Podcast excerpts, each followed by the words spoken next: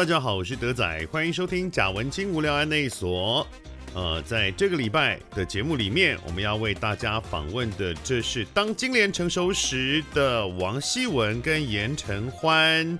呃，这也是一个描述潘金莲这个奇女子的充满情欲跟解放的音乐剧啊，是这样吗？好，等下等他们来聊啦。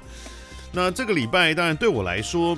最重要的事情，哎，还是在讲 Return 哦，因为巡演的关系。上个礼拜我们是结束台中的巡演嘛，然后这个礼拜结束了台南的巡演。其实台南的巡演只有一场而已，也是这一次的北中南巡演，就是 Return 十周年的全新卡司北中南巡演的第十二场，所以就结束了。啊，多年没有演戏哦，然后。再次上台，感触满满啊！而且到第十二场的时候，真的越来越自在。我觉得在舞台上面也越来越有自信了。其实我都已经不记得当年在演出的时候有没有这样的自信的感觉。我觉得应该有啦，但真的太久以前了，好多年前了，所以。我觉得确实需要一点时间去回复，找到自己在舞台上的那个表演的感觉。它真的是会消失的，就太久没有表演，真的是会忘记的。那真的是很感谢台南人剧团给我这个机会，邀请我去参加这次 Return 十周年的演出啦。那未来还会不会再演出呢？我想有机会的话，应该是会的啦。哦，那只是说，因为我毕竟不是全职的演员，所以可能不会像。剧场界的其他朋友们这么密集的演出，但是我还是希望能够在某个舒服的节奏底下持续的有作品演出。我觉得，尤其是经过这一次之后，我就更有这样的感觉。剧场表演真的是很舒服的一件事情，不只是好玩，不只是兴趣，我觉得它在某种程度上会对我整个人的状态。我觉得是有一个调整跟疗愈的效果的，所以期待啦，看下次还有什么样的机会哦，可以再有剧场演出这样子。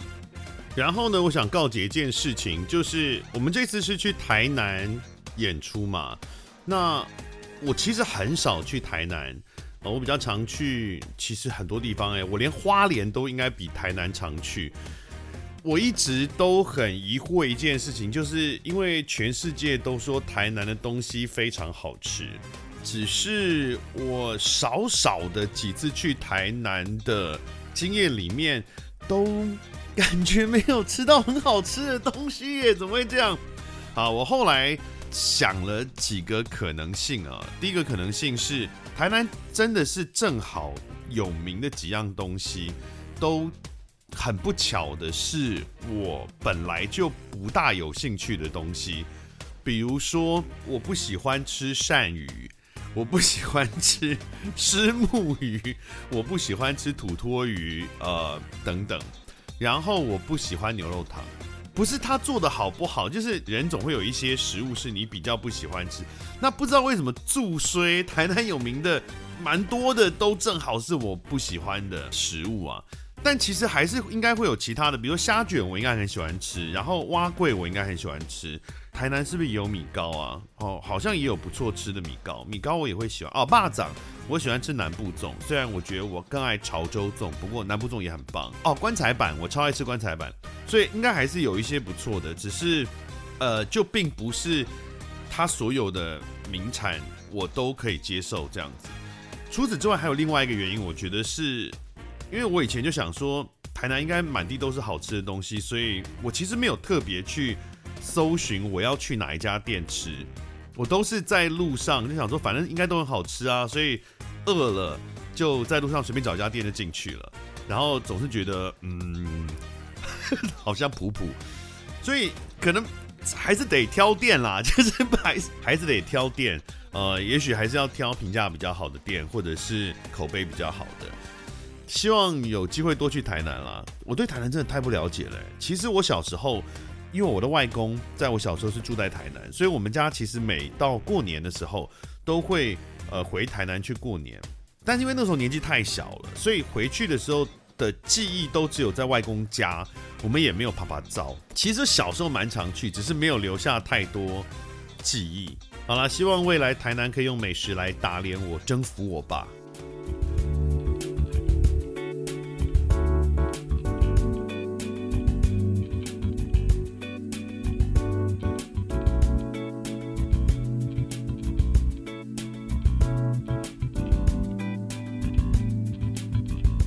那今天要为大家介绍这部戏叫做《当金莲成熟时》。我们今天邀请到两位来到现场，分别是呢在三金典礼，现在应该是比我出现频率高很多的王希文先生。欸、你好，Hello，大家好，德仔你好。是另外一位一位为大家介绍是全球半导体联盟企划经理严承欢女士。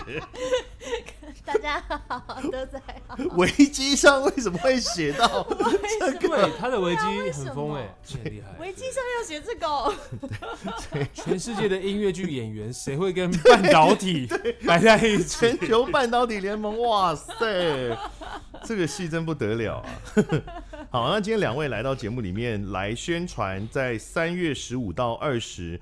在这个台北表演艺术中心大剧院演出的《当金莲成熟时》这部戏呢，它是去年就演过了，对不对？二零二一年的时候，去年一月首演，年初就已经演过了。但是当然，我们这次会有一些调整，一些不一样的地方。是，不过不管怎么讲，这个戏是讲潘金莲的一部音乐剧。呃，更清楚应该说讲潘金莲这个故事，就我们都知道所谓的潘金莲宇宙。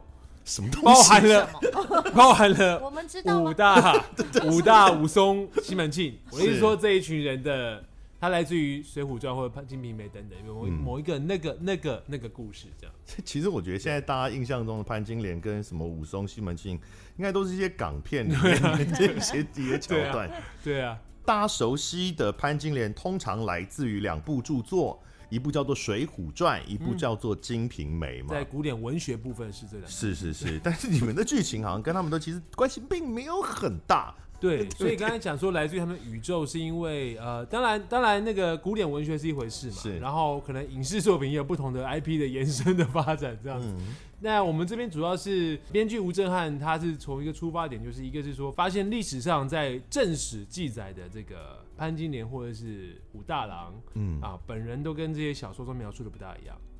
哦，他认识他们，他打电话问过，就是没有没有，他就是 对他知道，他跟他有去他们的那个脸书看过他们的动态。哦，好，就是基本上就是从正史有一些记载的，就是他们有有这是有这两个人物。哦，那那他呃第一个潘金莲呃就是一个呃温良恭俭让的一个一个一般的妇女，嗯，那武大爷是个乡邻间很多爱大家人爱在的一个一个一个老实人，嗯，好，但是他们似乎得罪了一个文人的朋友。嗯，好，所以后来就衍生出了在小说中或者是各种这个乡野奇谈中，变成了我们知道的那样的金瓶梅。可能他们某一次打牌的时候赢了太多钱，然后那个文人朋友生气，把他们写的很坏。对对，其实现在也会发生，所以跟剧场人打牌要小心一点。为什么一个剧剧场人打牌没有钱可以输？其实没有差。小心点。对，哎，对 对，总之总之，其实想讲是说，从这个探讨到发现，从历史啊，或者说文学，或者说。社会制度，嗯、呃，新闻媒体，嗯，评论，好像可以挖更挖掘更多关于我们人跟这些东西的一个一个关系的一个讨论。哇，听希文这样讲，知道这个戏是多么的深刻。对，应该、哦、它的厚度，它其实就是 就是一个就是一个娱乐性的作品，只是背后有传达一些创作者想要讲的这个。这个人跟 system 的关系是，我觉得我们还是要介绍一下，在小说里面原来的这个戏出现之前，我们想象中的潘金莲是如何被描述的，是，然后以及我们在这个戏当中是。怎么样呈现他？我们是请这个主演潘金莲这个角色嘛，应该做了非常多的角色功课的 这个呃全球半导体联盟的 严承欢女士，这个压力就大了。啊，陈欢开始讲最近的 wafer pricing，哇，专有名词出来了，完全听不懂啊，没有啊，这什么东西啊？wafer 就是金圆啊，就是这个，如果我们的老听众啊，就是粉丝，应该对严承欢也不会太陌生，因为我们之前在访那个。自由新政一点五的时候 有介绍到他，哎，对希文更不陌生啊，因为应该是上个礼拜、上上礼拜，我们才在节目中大聊你，哎，啊，敢问是哪一个哪一位？就是我们我们聊了你的这个剧场处女秀跟告别作，告告别别作，作，就是演员的处女秀跟告别作，傻耶！啊大家着实的笑了你一阵子。告别了。对，王静敦定义为告别作了吗？就他他觉得以你的当时的状态，他觉得你应该不会想要再演。对不起，陈欢，不好意思，不好意思。会，呃，潘金莲呢，我们从原本的就是《金瓶梅》的著作里面，她就是一个荡妇嘛，她对她就是一个荡妇。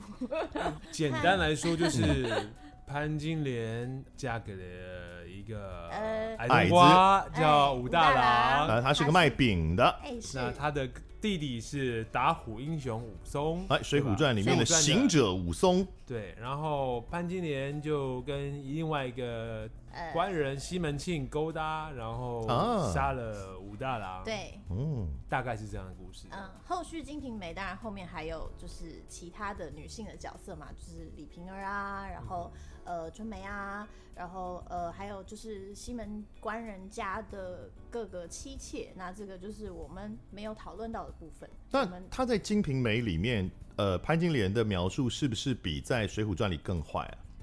我觉得《水浒传》里比较坏耶、啊真的吗我自己觉得啦，因为我觉得《金瓶梅》讲了很多，就是就是后宫里面的政治角力。哦，那它是宫斗剧就对对，了。我觉得是，我觉得是，就是非常情色的宫斗剧。哦，那在这之中，我觉得潘金莲有呃占上风的时候，也有输给别人的时候，所以她哦并不至于到那么心狠手辣。坦白说，我没有看过《金瓶梅》，嗯但《水浒传》那段我有看。嗯，所以是不是因为篇幅的关系？因为《水浒传》里它其实只是很小的篇幅，所以你很难看到潘金莲她比较更多人性的部分。那因为宫斗剧的话，可能都在讲这几个女生的故事，所以它就会有很多它比较人味的部分就被呈现出来。嗯，我觉得是这样没错，哎因为《水浒传》它就是下毒杀了，就这样。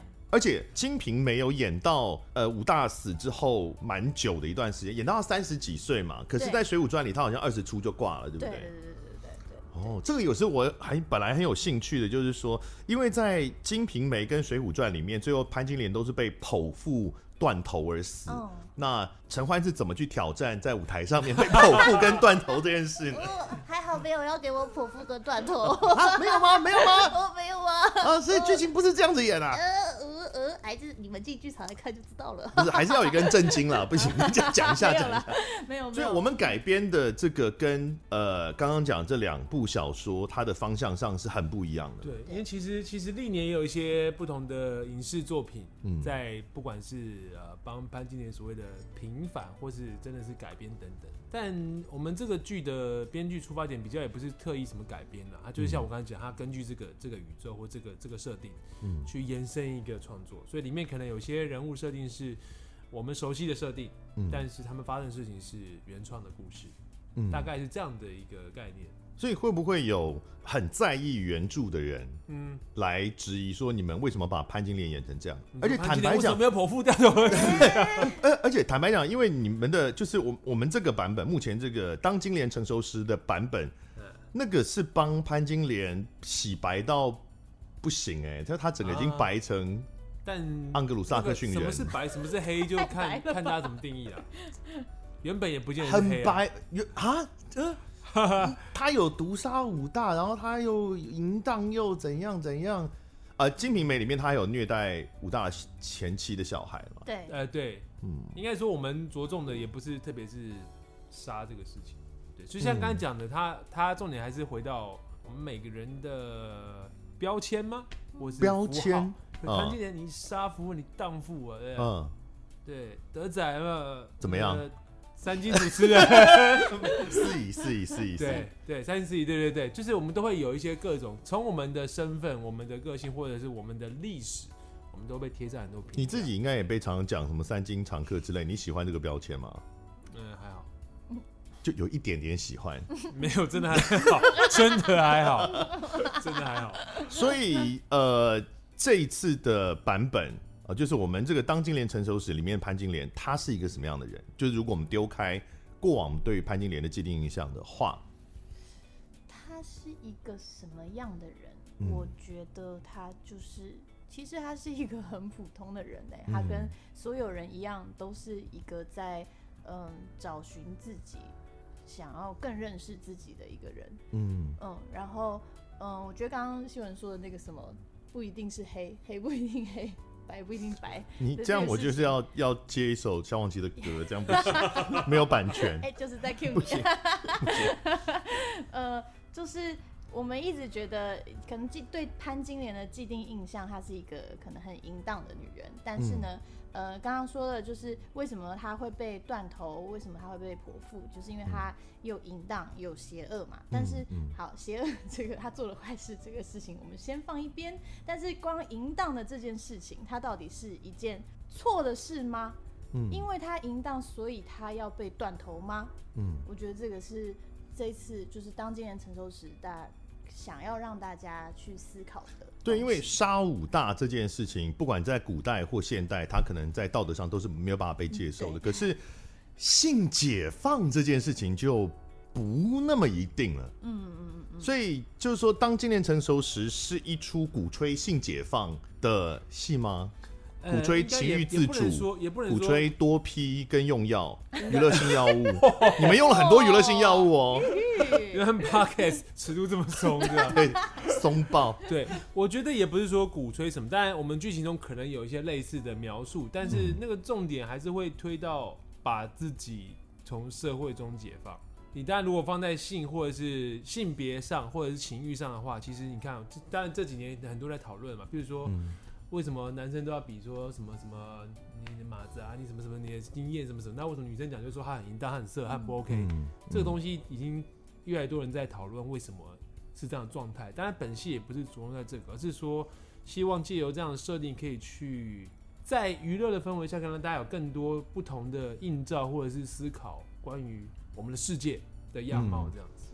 我觉得同志就没有这个问题，不管是哪一方。很淫乱，都是很淫乱，没有什么。你再就定掉了这个节目的尺度，我就我了解了。对，什么？刚刚太隐晦了。对，对啊。不过确实像呃希文刚刚讲，这个社会上原来对男女有一些不同的男尊女卑，呃，重男轻女，然后女生就要符合很多种呃男生不用符合的一些道德上的枷锁。所以当今年成熟时是。呃，可以说是从现代的眼光来看一些在过往加诸在女生在潘金莲身上的，可能不见得那么公允的一些道德上的，也不见得只是女生或潘金莲哦。嗯，比如说为什么男生就一定要会搬家，要懂水电，要力气很大？哦，为什么武大郎这样错了吗？对不对？武大郎力气很不大吗？他就小小的、矬矬的，然后总之就是好像武松跟他这个对比。在这个文哦，对，武松的英英明神武这样，武大郎个性还懦弱呢。对啊，他还不是那种雄壮的个性。对，那那那懦弱又怎么样？或者说阴柔又怎么样？那力气不大就不能当男生了嘛？所以其实我们对男性、女性对各种设定都有太多标签的这样子。但我觉得我因为我看的是去年的版本，去年版本的武大他已经不只是懦不懦弱、阴不阴柔的问题，我觉得他跟社会沟通有点问题。演员，呃，谢梦谢梦婷，谢梦婷，她有一种奇怪的气质，对对，她跟她跟这个世界都不大合，她 那种怪异，对，很可爱，但是很诡异的气质，对对对，可能还没当兵吧。原来是这样，太年轻的关系。开玩笑的，梦。所以不只是呃，但是我们不只是跟原来的这个原著哈会有在角度上诠释的不同。跟去年的版本，我们今年做的这个也也会有一些修改，对不对？对，其实最最直接的修改就是改短，因为我们去年可能三个小时啊。对，因为可能呃，其实我觉得首演戏都很容易这样。其实回顾二零一九年台大版第一次木兰少女，嗯，我记得也是差不多这么长。嗯，那可是我们经过了一一年的再版，一六年去新加坡回来，到了一八年台北，其实我们每一次都在不管是修短或修改。那其实因为一个剧到了。加入观众之后才完整，才知道所有的节奏、嗯，所有东西是否 work。嗯，但是如果你只演一周、两周，你没有时间让他去调整，所以删掉了一些剧情。对，当然也是因为我们梳理了，得知更多我们该我们想传达的，或者哪些东西传达有效，哪些无效，轻、嗯、重比重等等。其实其实我们做了很多的讨论，所以完之后做了很多讨论，然后整整年都在调整修改。那今年的版本。我们改短之后，它剩下多长？两小时半。两个半小时，删掉半个小时的戏哦，应该是调整，不只是删了，还有修改嘛，删掉半个小时的戏哦，但也有新增的，嗯，所以其实删更多，但有一些新增的这样。哦，这个变化蛮大的，因为其实真的是做蛮多很很理性的讨论跟调整，然后不管是根据呃演员的回馈，或者说设计，或者说我们的圈内或观众的东西，我们其实做了蛮多的讨论了。嗯，这个蛮好的，就是除了在希望让新的呃观众可以进剧场来看之外呢，也是逼已经看过的观众非来再看一次不可。希望啦，因为其实 其实我们看到所有登上 Broadway 的戏之前都经历过很多这种。这种 preview 啊，其实也是有的时候，他们就算是巡演都已经出国，像以前那个谁杨成伟，他不是来做 making tracks 在台湾，那时候他已经是到国外来巡演，因为对他来讲是国外，可是他那时候就是有明讲，这还是一个对啊，还是一个在在在修改的过程中，他没有说哦，我这已经是多么完整的剧作，没有，他就是说我们只是还在 testing 的这个过程里面。像我常常跟大家分享，就是说像那个 Wicked，Wicked 其实他。光创作跟写就搞了两三年，然后写了八十几首歌，最后只用二十几首。然后在旧金山 preview 之后，在旧金山 preview 之后，等于说同一场同一同一场戏试了很多不同的歌来表现，然后很多测试这样。然后在旧金山首演之后被批的半死，然后改了半年之后在 Broadway 演到现在。嗯，但可能大家不会知道这个，大家只知道 Broadway 有 Wicked。嗯嗯嗯。那其实因为我们的可能市场规模不够大。嗯，所以我们等于说，我们就把握每一次可以再扮演的机会，去让他成长，变得更好。而且我们常常每次演了三天四场啊，你前面、啊啊、你先试了试了个两百场，然后演个三天四场结束，这样不是很干吗？对啊，而而且因为剧场是一个很有机的这种集体的创作啦，从文字到导演的脑、设计的脑、演员的表演，然后技术整合，嗯、加上观众，每个人都在。丢东西去，对啊，对你不到最后一刻，真的不会知道我们会滚出什么火花来。像我是演员嘛，剧场演对算是剧算是剧场演员。那从演员的角度，对我才刚演完 Return 怎么样？从、嗯、演员的角度，你就会知道，因为每一场就是伙伴们出的包都不一样，嗯，所以所以你每一场的诠释都会总有些许的不同，是就是很常发，且但是也是正常。你说啊、呃，这没有准备好嘛？其实难讲，因为演员演过。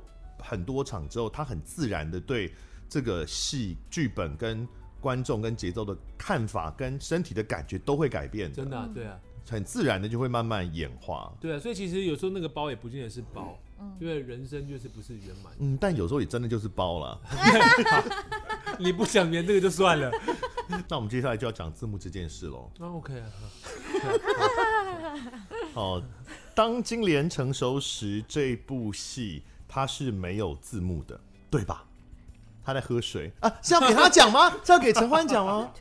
对，没有字幕，对，是要给你讲吗？其实我希望你这个死了。风戏乐的风戏乐的戏，目前只有台湾有个好莱坞，嗯，因为是台语，所以有字幕这样。目前哦，这个这个理念这样子是，就是你有你本身有个原则，欧文旺有一个原则，就是你。理想，我们我们的理想，希望一个音乐剧的演出应该不要有字幕，对不对？其实其实不止我了，其实台湾有蛮多团队也是这样子，包括天作啊也是啊，嗯、要演应该也是吧？对，其实我们都算有一些共识了。嗯，对。为什么？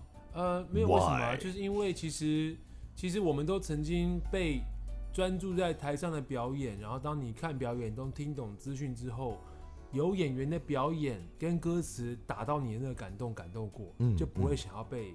字幕预告去绑架这个事情，嗯，就这样，对啊，就这样啊，你懂我意思吧？就是就好像你在看一个戏剧，嗯，还没发生事情，字幕先打出来了。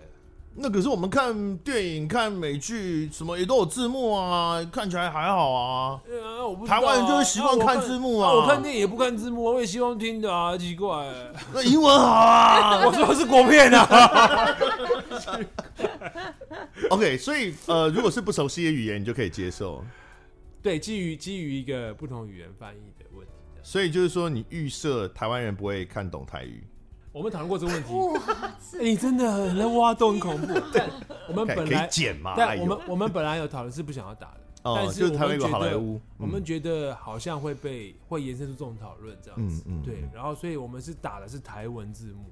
台罗吗？台呃台台文台文哦，就是呃有一派汉字也是用汉字的，对对对但是它是有去考证那个原来的用法，不是我们呃对习俗的用法。所以我们打的目的是让懂台语的人可以看到台语，我们想要推广基于文化意义。哎呦，还站在道德制高点，我的天哪！哇塞！哎、欸，你这个接的很棒，谢谢你接这个球。哎、欸，好了，呃，以一个一个观众的角度来来看的话，我我自己讲，首先。呃，我非常同意希文刚刚说的，就是如果有字幕的话，即使其实即使自己可以大概听得懂，你还是会一直不小心去 去确认我有没有听错，嗯，所以所以就会一直瞄，一直瞄，一直瞄，那其实会错过演员的表演或台上发生的事情，哦、呃，尤其比如说像有字幕，就是通常有口白或者有有念白或有唱歌的时候，那个时候演员的所有的戏可能都在肢体，都在脸上。然后你的眼光一旦移开之后，你就只剩下听跟看那个字幕，基本上就跟看卡拉没有什么差别了。对，所以确实很干扰，会错错过很多东西。哦，我我想补充一下，你讲那个重点，就是当在唱歌的情况下，是是唱歌跟歌词跟表演跟动作所有事情一起发生。是，所以我们从从写曲到演员的诠释、嗯、到导演，都应该要思考。我们要把我们唱的东西投射出去，嗯，所以我们到底做什么样的表演，什么样的呼吸，这个时候编舞编什么样的动作，背后要编多丰满的编曲，是可以投射这些歌词的，而不是干扰或者是抢焦。举例来说，如果今年在唱一个歌，嗯，然后歌队在做很复杂的动作，嗯。那看那个看歌队的时候，很可能就会错过。嗯，在没有字幕情况下，就会错过今年在唱什么。是。那所以，那这个时候导演的焦点，我们知道哪一个？这其实就是。嗯、所以我觉得那个那个台词歌词，如果我们把它想成歌词是很重要的文本，要传达出去的话，所有人都应该想怎么投射这个东西。是。但这是很多人其实忘记的，因为我们都太理所当然，觉得说都听得懂，或者说反正会有字幕等等，就没有思考这个东西。是，这整体设计。能不能够达到我们预想的理想状况？对，这包含设计跟执行，对两个部分都很重要。我们等会还会还会来讲这个。那我先告解一下，就是刚刚讲那个 不同语语种哦。作为一个台湾人啊，我台语就是很烂啊，嗯，哦，因为外省第二代，哦，台语很差。我以前看过一部是那个台南人的烟机，嗯，它是全台语，没有字幕。啊？怎么？没有我在你做的、哦，我在乐池里面弄音乐。哦，Hello，Hello，你好，Hello，Hello，那个时候我也听不懂啊。哎呦，我去看 Q 点就要标超多东西。我必须要承认，我没有跟吕博生讲过，我必须要承认，我就是上半场结束我就离开了，因为我很认真的听，我很努力的用我仅剩的台语的听力，很努力的听。呃，上半场我觉得我有听懂，大概可能五到六成吧。但是因为我太专注，我头很痛。因为你了解吗？我花了，我要花好多力气去去听懂他的在呃演什么。可是这其实也错过了很多表演的的细节，因为我必须要花很多的精力去光是在懂这件事上面。然后我中场的时候，我真的头好痛哦。我觉得不是戏的问题，但是我觉得我以我当时的能力，我无法。我无法好好的欣赏那出戏，所以真的会有。即使台语其实对我来讲已经不算是外国语嘛，它其实是已经是一个很接近的语言了。对，但是还是会有一定的障碍。你想想看，假即使你是个英文很好的人，嗯，你去看 Hamilton，如果都是英文字幕，你可能也会头很痛，嗯，因为太密集了，太多东西。哦，所以到底所有东西都要被听得清清楚楚？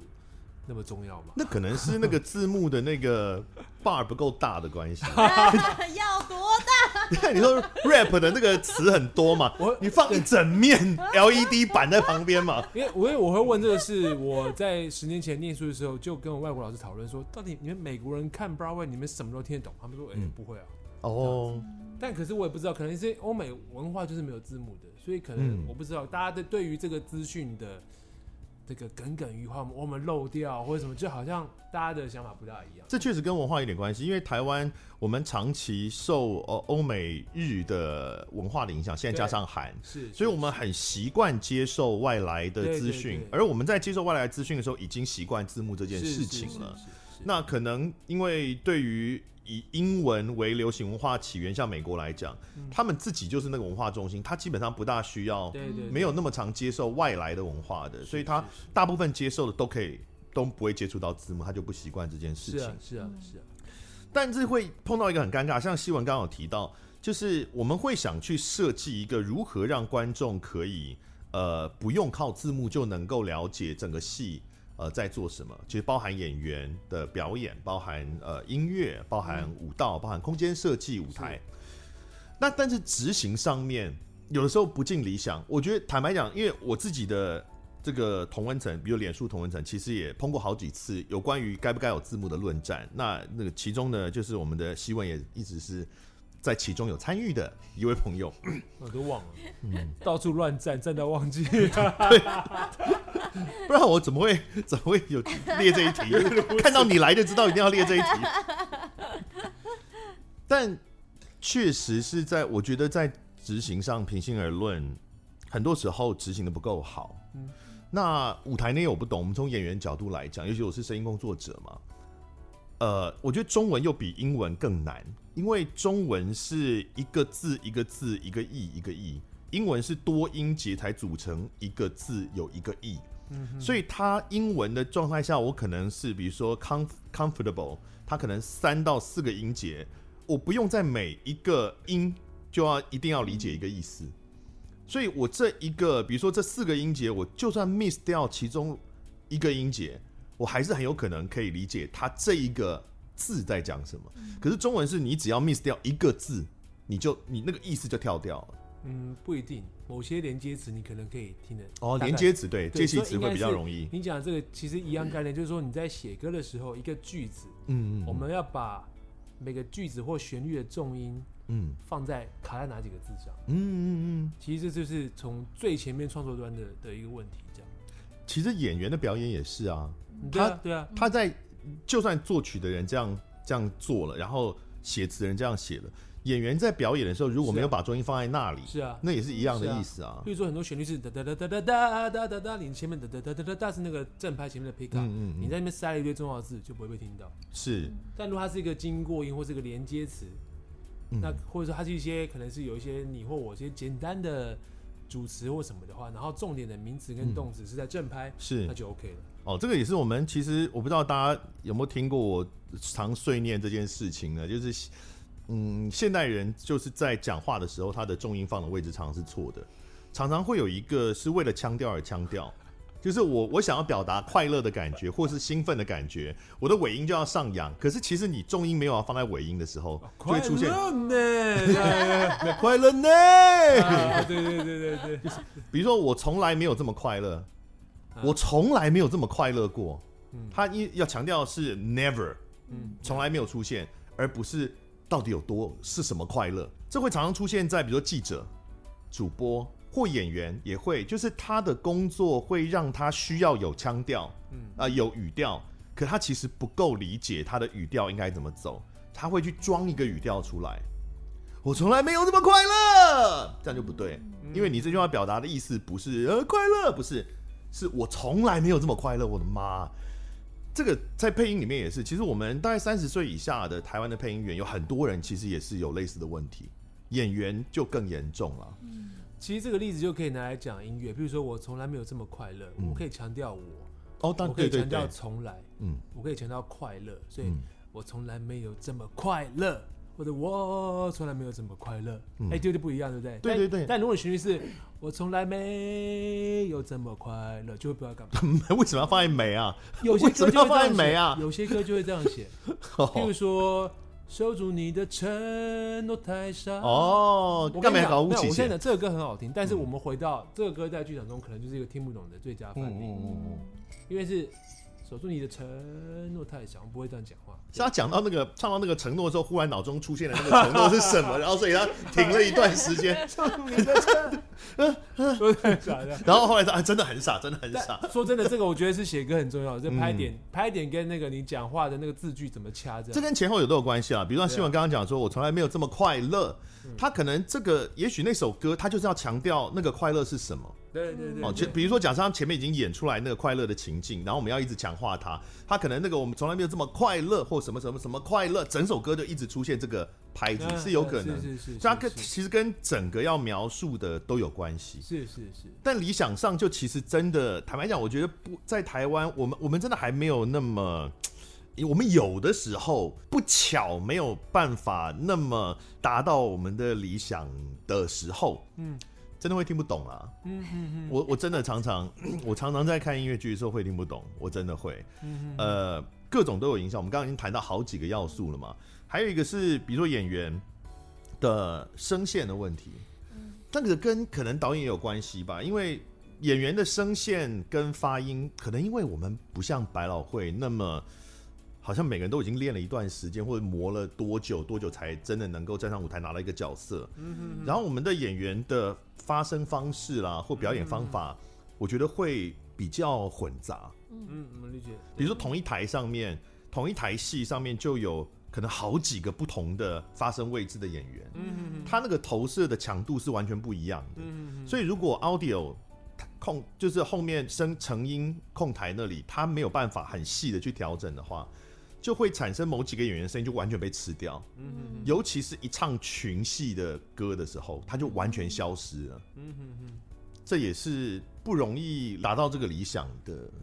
这个这个也很难，这个就是一个是说，从写歌的人，你了不了解这个演员的音域？嗯，比如说后面有一堆合唱，然后你你写的在上面有个 solo 要标在上面，可是他却卡在中间，那他就不会出来，他怎么推都出不来。嗯嗯嗯，你就应该要让让一个让他有投射的音域，让他可以可以跟歌队抗衡这样子。嗯，然后当然演员本身的技术跟能力，或者是唱歌方式不一样，也是个问题。嗯，那这关系到台湾整个音乐剧演员的整个基底够不够一致，或者说不够啊？对，那 而且我们要要要考量，比如说唱跳演还有外形什么一大堆，其实。目前状况真的比较难兼顾，但是的确这个东西是在进步跟变好当中，这样子。嗯，对，所以然后再来就是呃进剧场的时间跟技术的问题。嗯、那但我觉得这个东西我其实讲到也烦了，因为我觉得这个不应该成为某一种团队跟观众讲的借口。但是、嗯、但是我不知道，我只能觉得有，如果说这个都是大家意识的问题，那我们就努力改变。譬如说以风旭来讲，如果我们拿到两周以上的档期，我们会努力在第一周都不要演。第一周怎么样？不要演。第二周再演，就进剧场做更久，这是我们未来的目标啦。所以，我们未来是有钱就是任性哎。这不是啊，这是想要把东西做好。对啊，对啊，当然，我是做一下效果嘛。你是凶哎！我只是换个接法，换个球接法。对啊，所以，所以我觉得就是说，我们团队大家有一些选择，那我们。有这个方向目标，然后有机会努力的时候，我们不断往那边走，这样子。嗯，对。啊，希望我们的市场能够能够渐渐撑得起我们的理想了。那当然，这个市场能不能撑得起来，也是需要大家的哦，好正面的努力哦。哦，这次的这个当金莲成熟时，有歌唱指导，也有音乐指导，对不对？音乐指导就是希文兄。哎，那还有也有歌唱指导，但对演员来讲。会一定会遇到，就是你想要表达的方式跟可能歌唱指导或音乐指导他们想要表达的方式会不一样的时候，嗯，你你自己怎么调整？我好像没有碰到什么是真的有冲突，或者是。嗯，他们给的东西我没有办法接受，跟我原本想的完全不一样的。有可能有听不懂的时候，或者是哦，我我我想的可能是那样子。听不懂意思就是会有力学公差桥那种时候。对，对，可不可以再给我一个什么样子的感觉？然后可是你的感觉跟我的感觉不一样啊，我不是吗？这样像一朵清新的百合花嘛，就 之类的。对对对对对对对。有吗？歌唱指导谁？管庆？不会不会，但我就是要说，这个是歌唱指导的的作用，就是歌唱指导可以帮我们翻译。不管是导演或者是音乐指导想要的东西，嗯、然后管庆会给我们很技巧上的建议，嗯，比如说，呃，这边要做到一个清新的百合花的感觉，这算技巧上的建议吗？不是，比如说，如果我接收到的指令是我这边要一个清新的百合花的感觉，嗯，那可能管庆就会跟我说，嗯，那我这边可能需要需要你连一点，哦、然后气气音给我多一点，然后哪一个字。做一个什么样的口气，嗯，就是他给我很技巧上、很技术上的东西，嗯、那这样子是是是我做出来的东西就会比较接近大家想象的样子啊。就像我们配广告的时候嘛，导演或业主会讲一个听不懂的东西，然后声音 声音导演就要跳出来翻译，就是、啊、对对对对对，啊，就是你的尾音要切的利落一点啊，什么之类的。啊、对对对对对对，歌唱指导就很像很像技术人员或翻译的，嗯，是，就像表演指导也是，可能有的导演很有想法或很有。但他他可能比较不见得那么擅长跟演员沟通，嗯，但有的表演指导听了导演想法，可能跟演员讲一个指令，然后就走这样子。哦，就是导演可能很凶，那表演指导就递给他一杯咖啡，这也是一个可能，原来是这样啊，这也是个可能，或是或是我给他说，哎、欸，手游更新了，下午三点你去先玩你的手游，或是导演描述的一个状态，然后跟表演指导跟、嗯、跟演员讲了一个从肢体出发的一个想象，然后就就中了这样。嗯，对，所以我觉得不管是表演指导或者歌唱指导，都都蛮神奇的，就很像某一种、嗯、某一种翻译这样。我我确认一下，因为其实我有点不大确定这到底是什么，呃、就是你们这一次有魔术设计？呃，对对对，二一年版有吗？没有，没有。对啊，因为我看的影像记录完全感觉不出来有跟魔术有关的地方。对，所以我们有些段落、某些角色觉得应该要。有从魔术衍生出来的表演，哎、欸，真的改蛮多的哎，那就是加入增强它的呈现的方式跟张力啊，这样子。哎、欸，好，所以就是过去呢，如果你看过《当今年成熟时》这部戏的话，不要以为 你你就已经很了解这部戏了，嗯，就是可能连导演自己都没有很了解这部戏，因为他已经改头换面了嘛，这个全新的面貌跟大家见面了。也不应该是说，我们把本来想要说的东西，我们梳理怎么样把它说得更好。我们希望可以这次说的更好，这样是。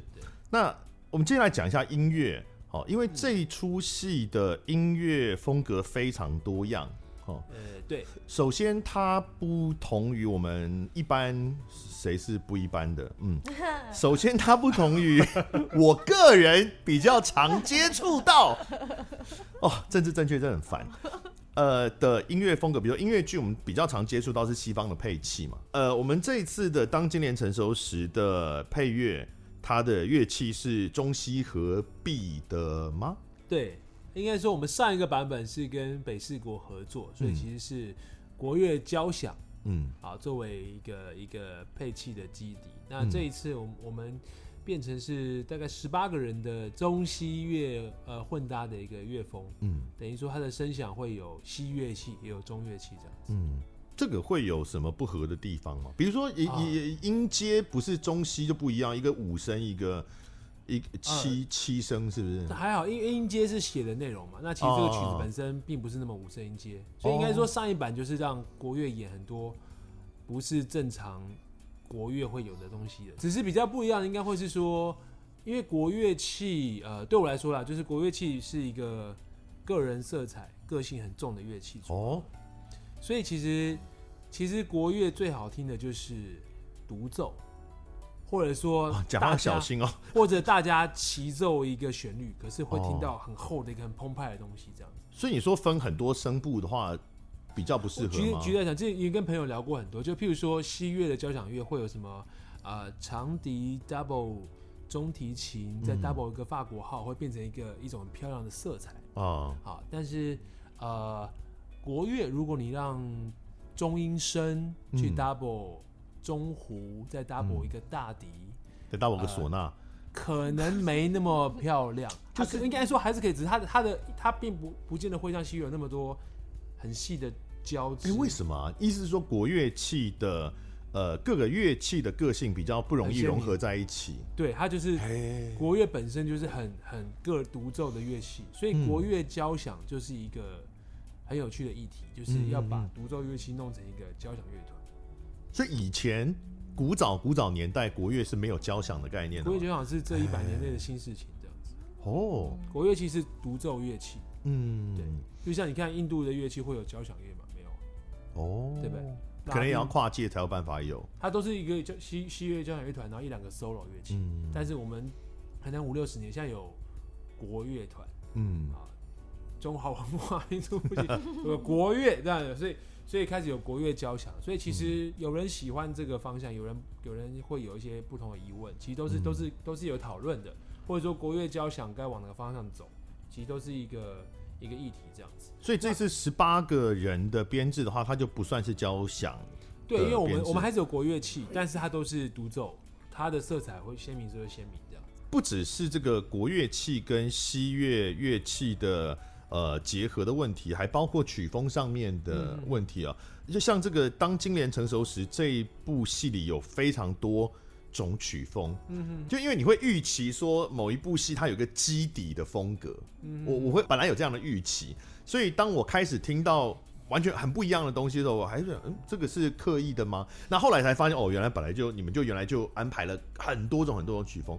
比如说，我一开始听到西门庆出来的时候，嗯，西门庆的音乐相对于其他，尤其前面他还没出来之前，他的流行感就重很多，就是可能跟唱的也有关系，因为是康康嘛，是是是，康康 就是一个，他也是一个跟这个社会有点。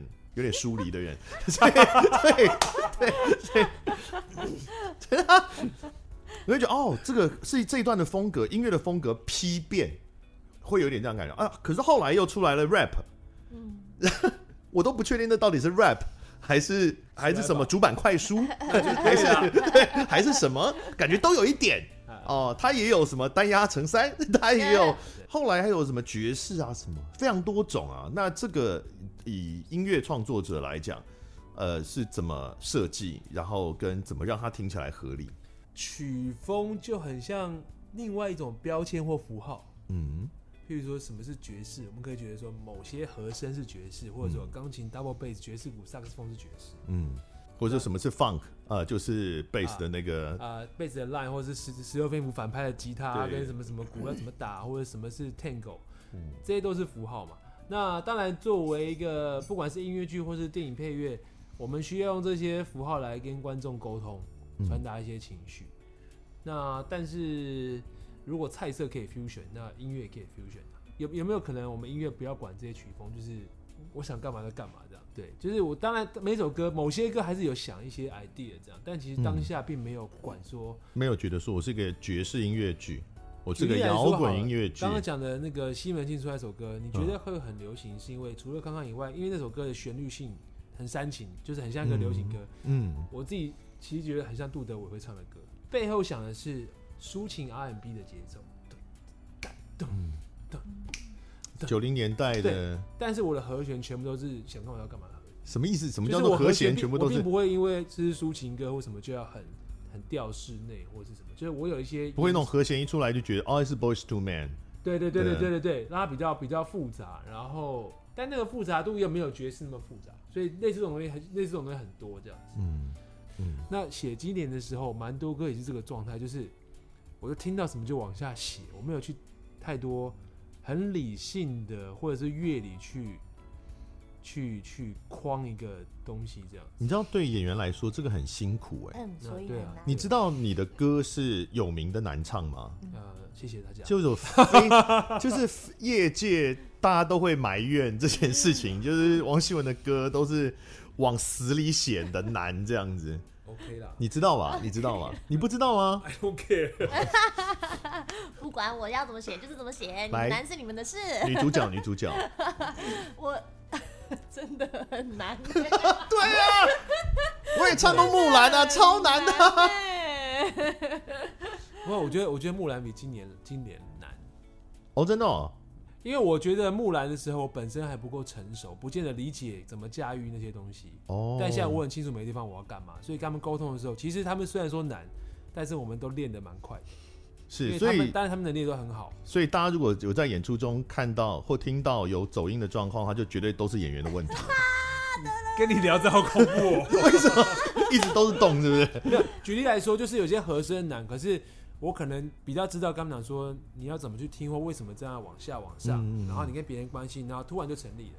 嗯，也就是木兰的时候，你是不小心搞到大家，但是金莲你是蓄意要搞大家。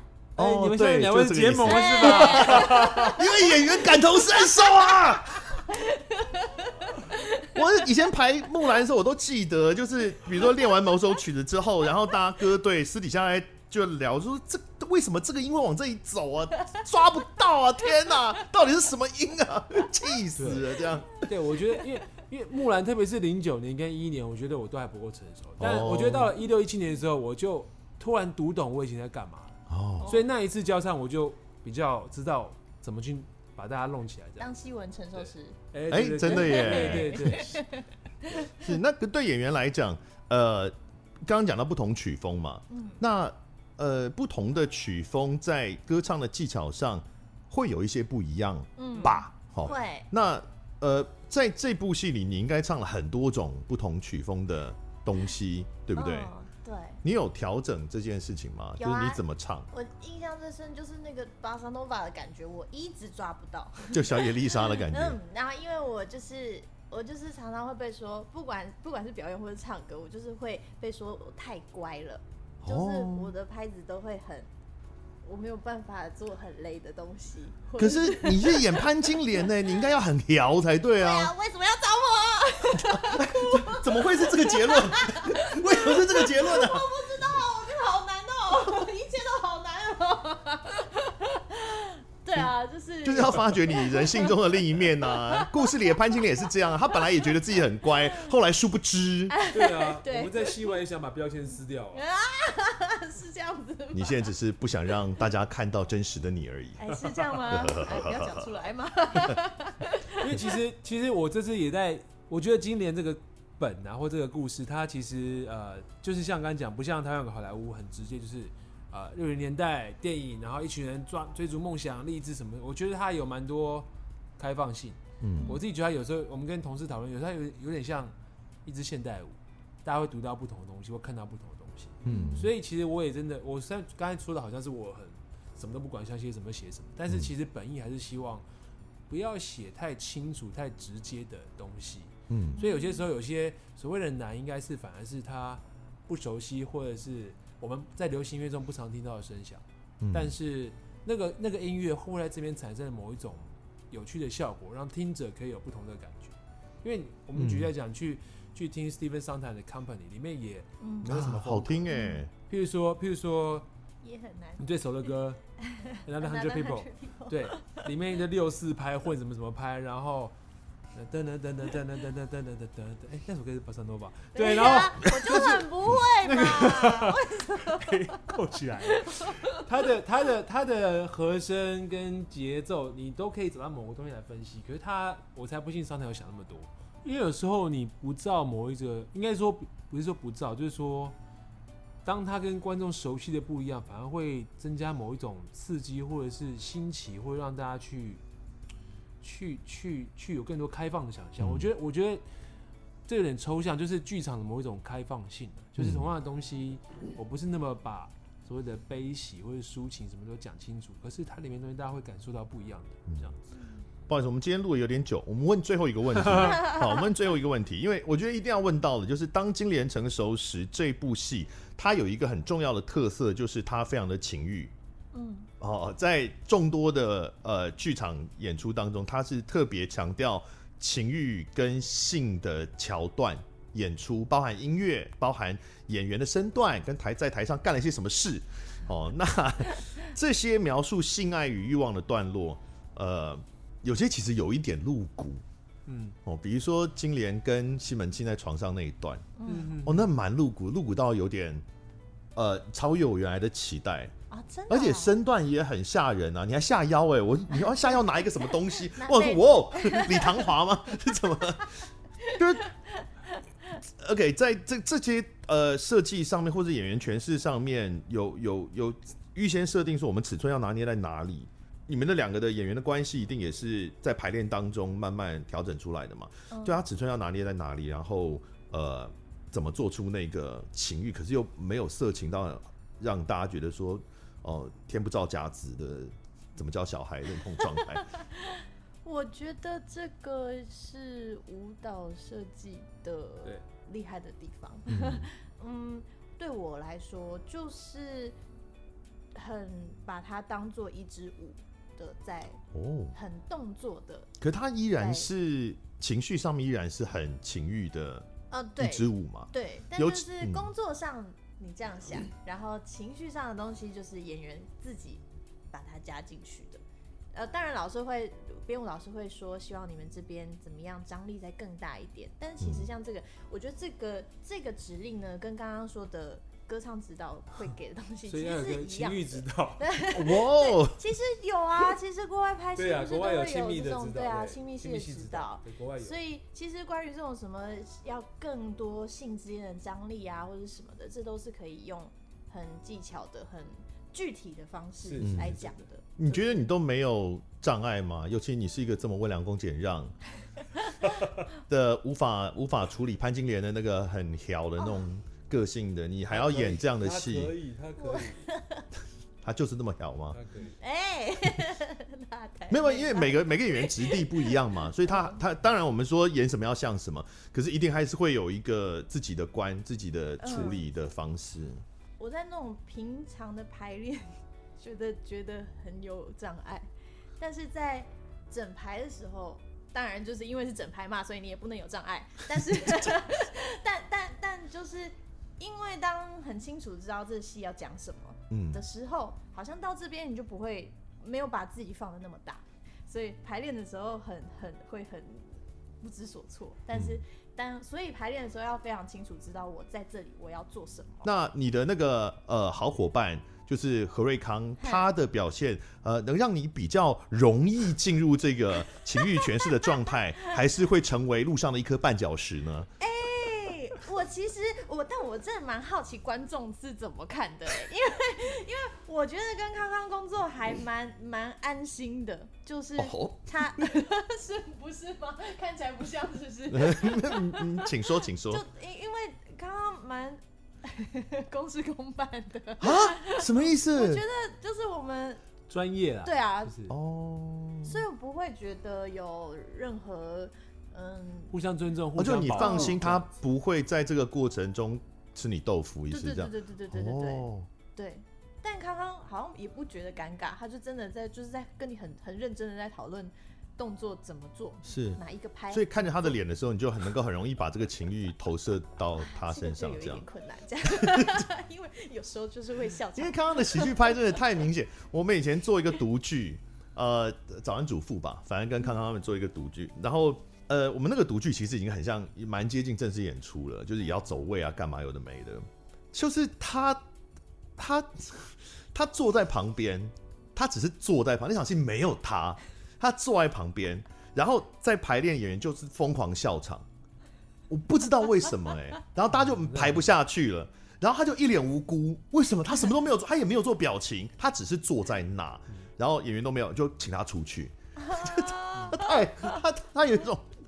那太好笑。这场戏反而还好，这个状况我会发生在第一次跟西门庆见面的那一场，就是烧饼油条第一第一首歌。哇，我这有些演员就有这种神奇的特点。对啊，对，有些喜剧演员真的很厉害。老爹也是吧？老爹也是，就好像他们的存在就是一种幽默了。干嘛这样？就是他们很厉害，他们本身的特质会让大家产生很多。是张力。好，我们这次也是有很多呃厉害的卡司哦。当然，我们的主女主角是严承欢，然后买戴尔，买戴尔是那个春梅，春梅啊，春梅，买戴尔是春梅的角色。对，管庆，然后管庆是青楼女子的那个角色嘛？秋菊，对，秋菊。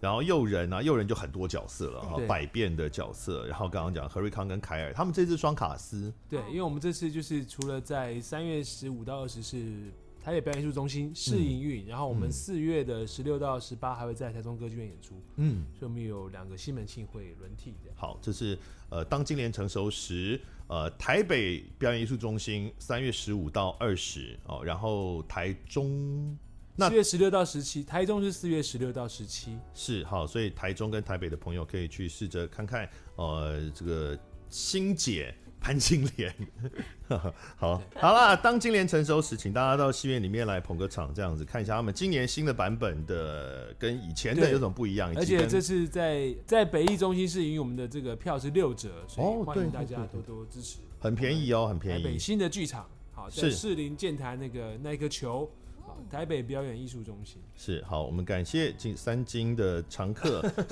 黄希文先生以及。全球 半导体联盟经计划经理我。同事会不会觉得我就是已经离职了，然后还在这边蹭蹭啊消费他们的这个 是，用危机改掉啊。说嘴一辈子。没有啊，一般的主持人应该也不会讲这个吧？但我对这种特别有兴趣。好，严承欢，谢谢，谢谢，谢谢两位来，谢谢谢谢谢谢，拜拜。感谢收听贾文青无料案内所，欢迎到脸书粉丝专业贾文清德仔留下你对节目的感想哦，下次见。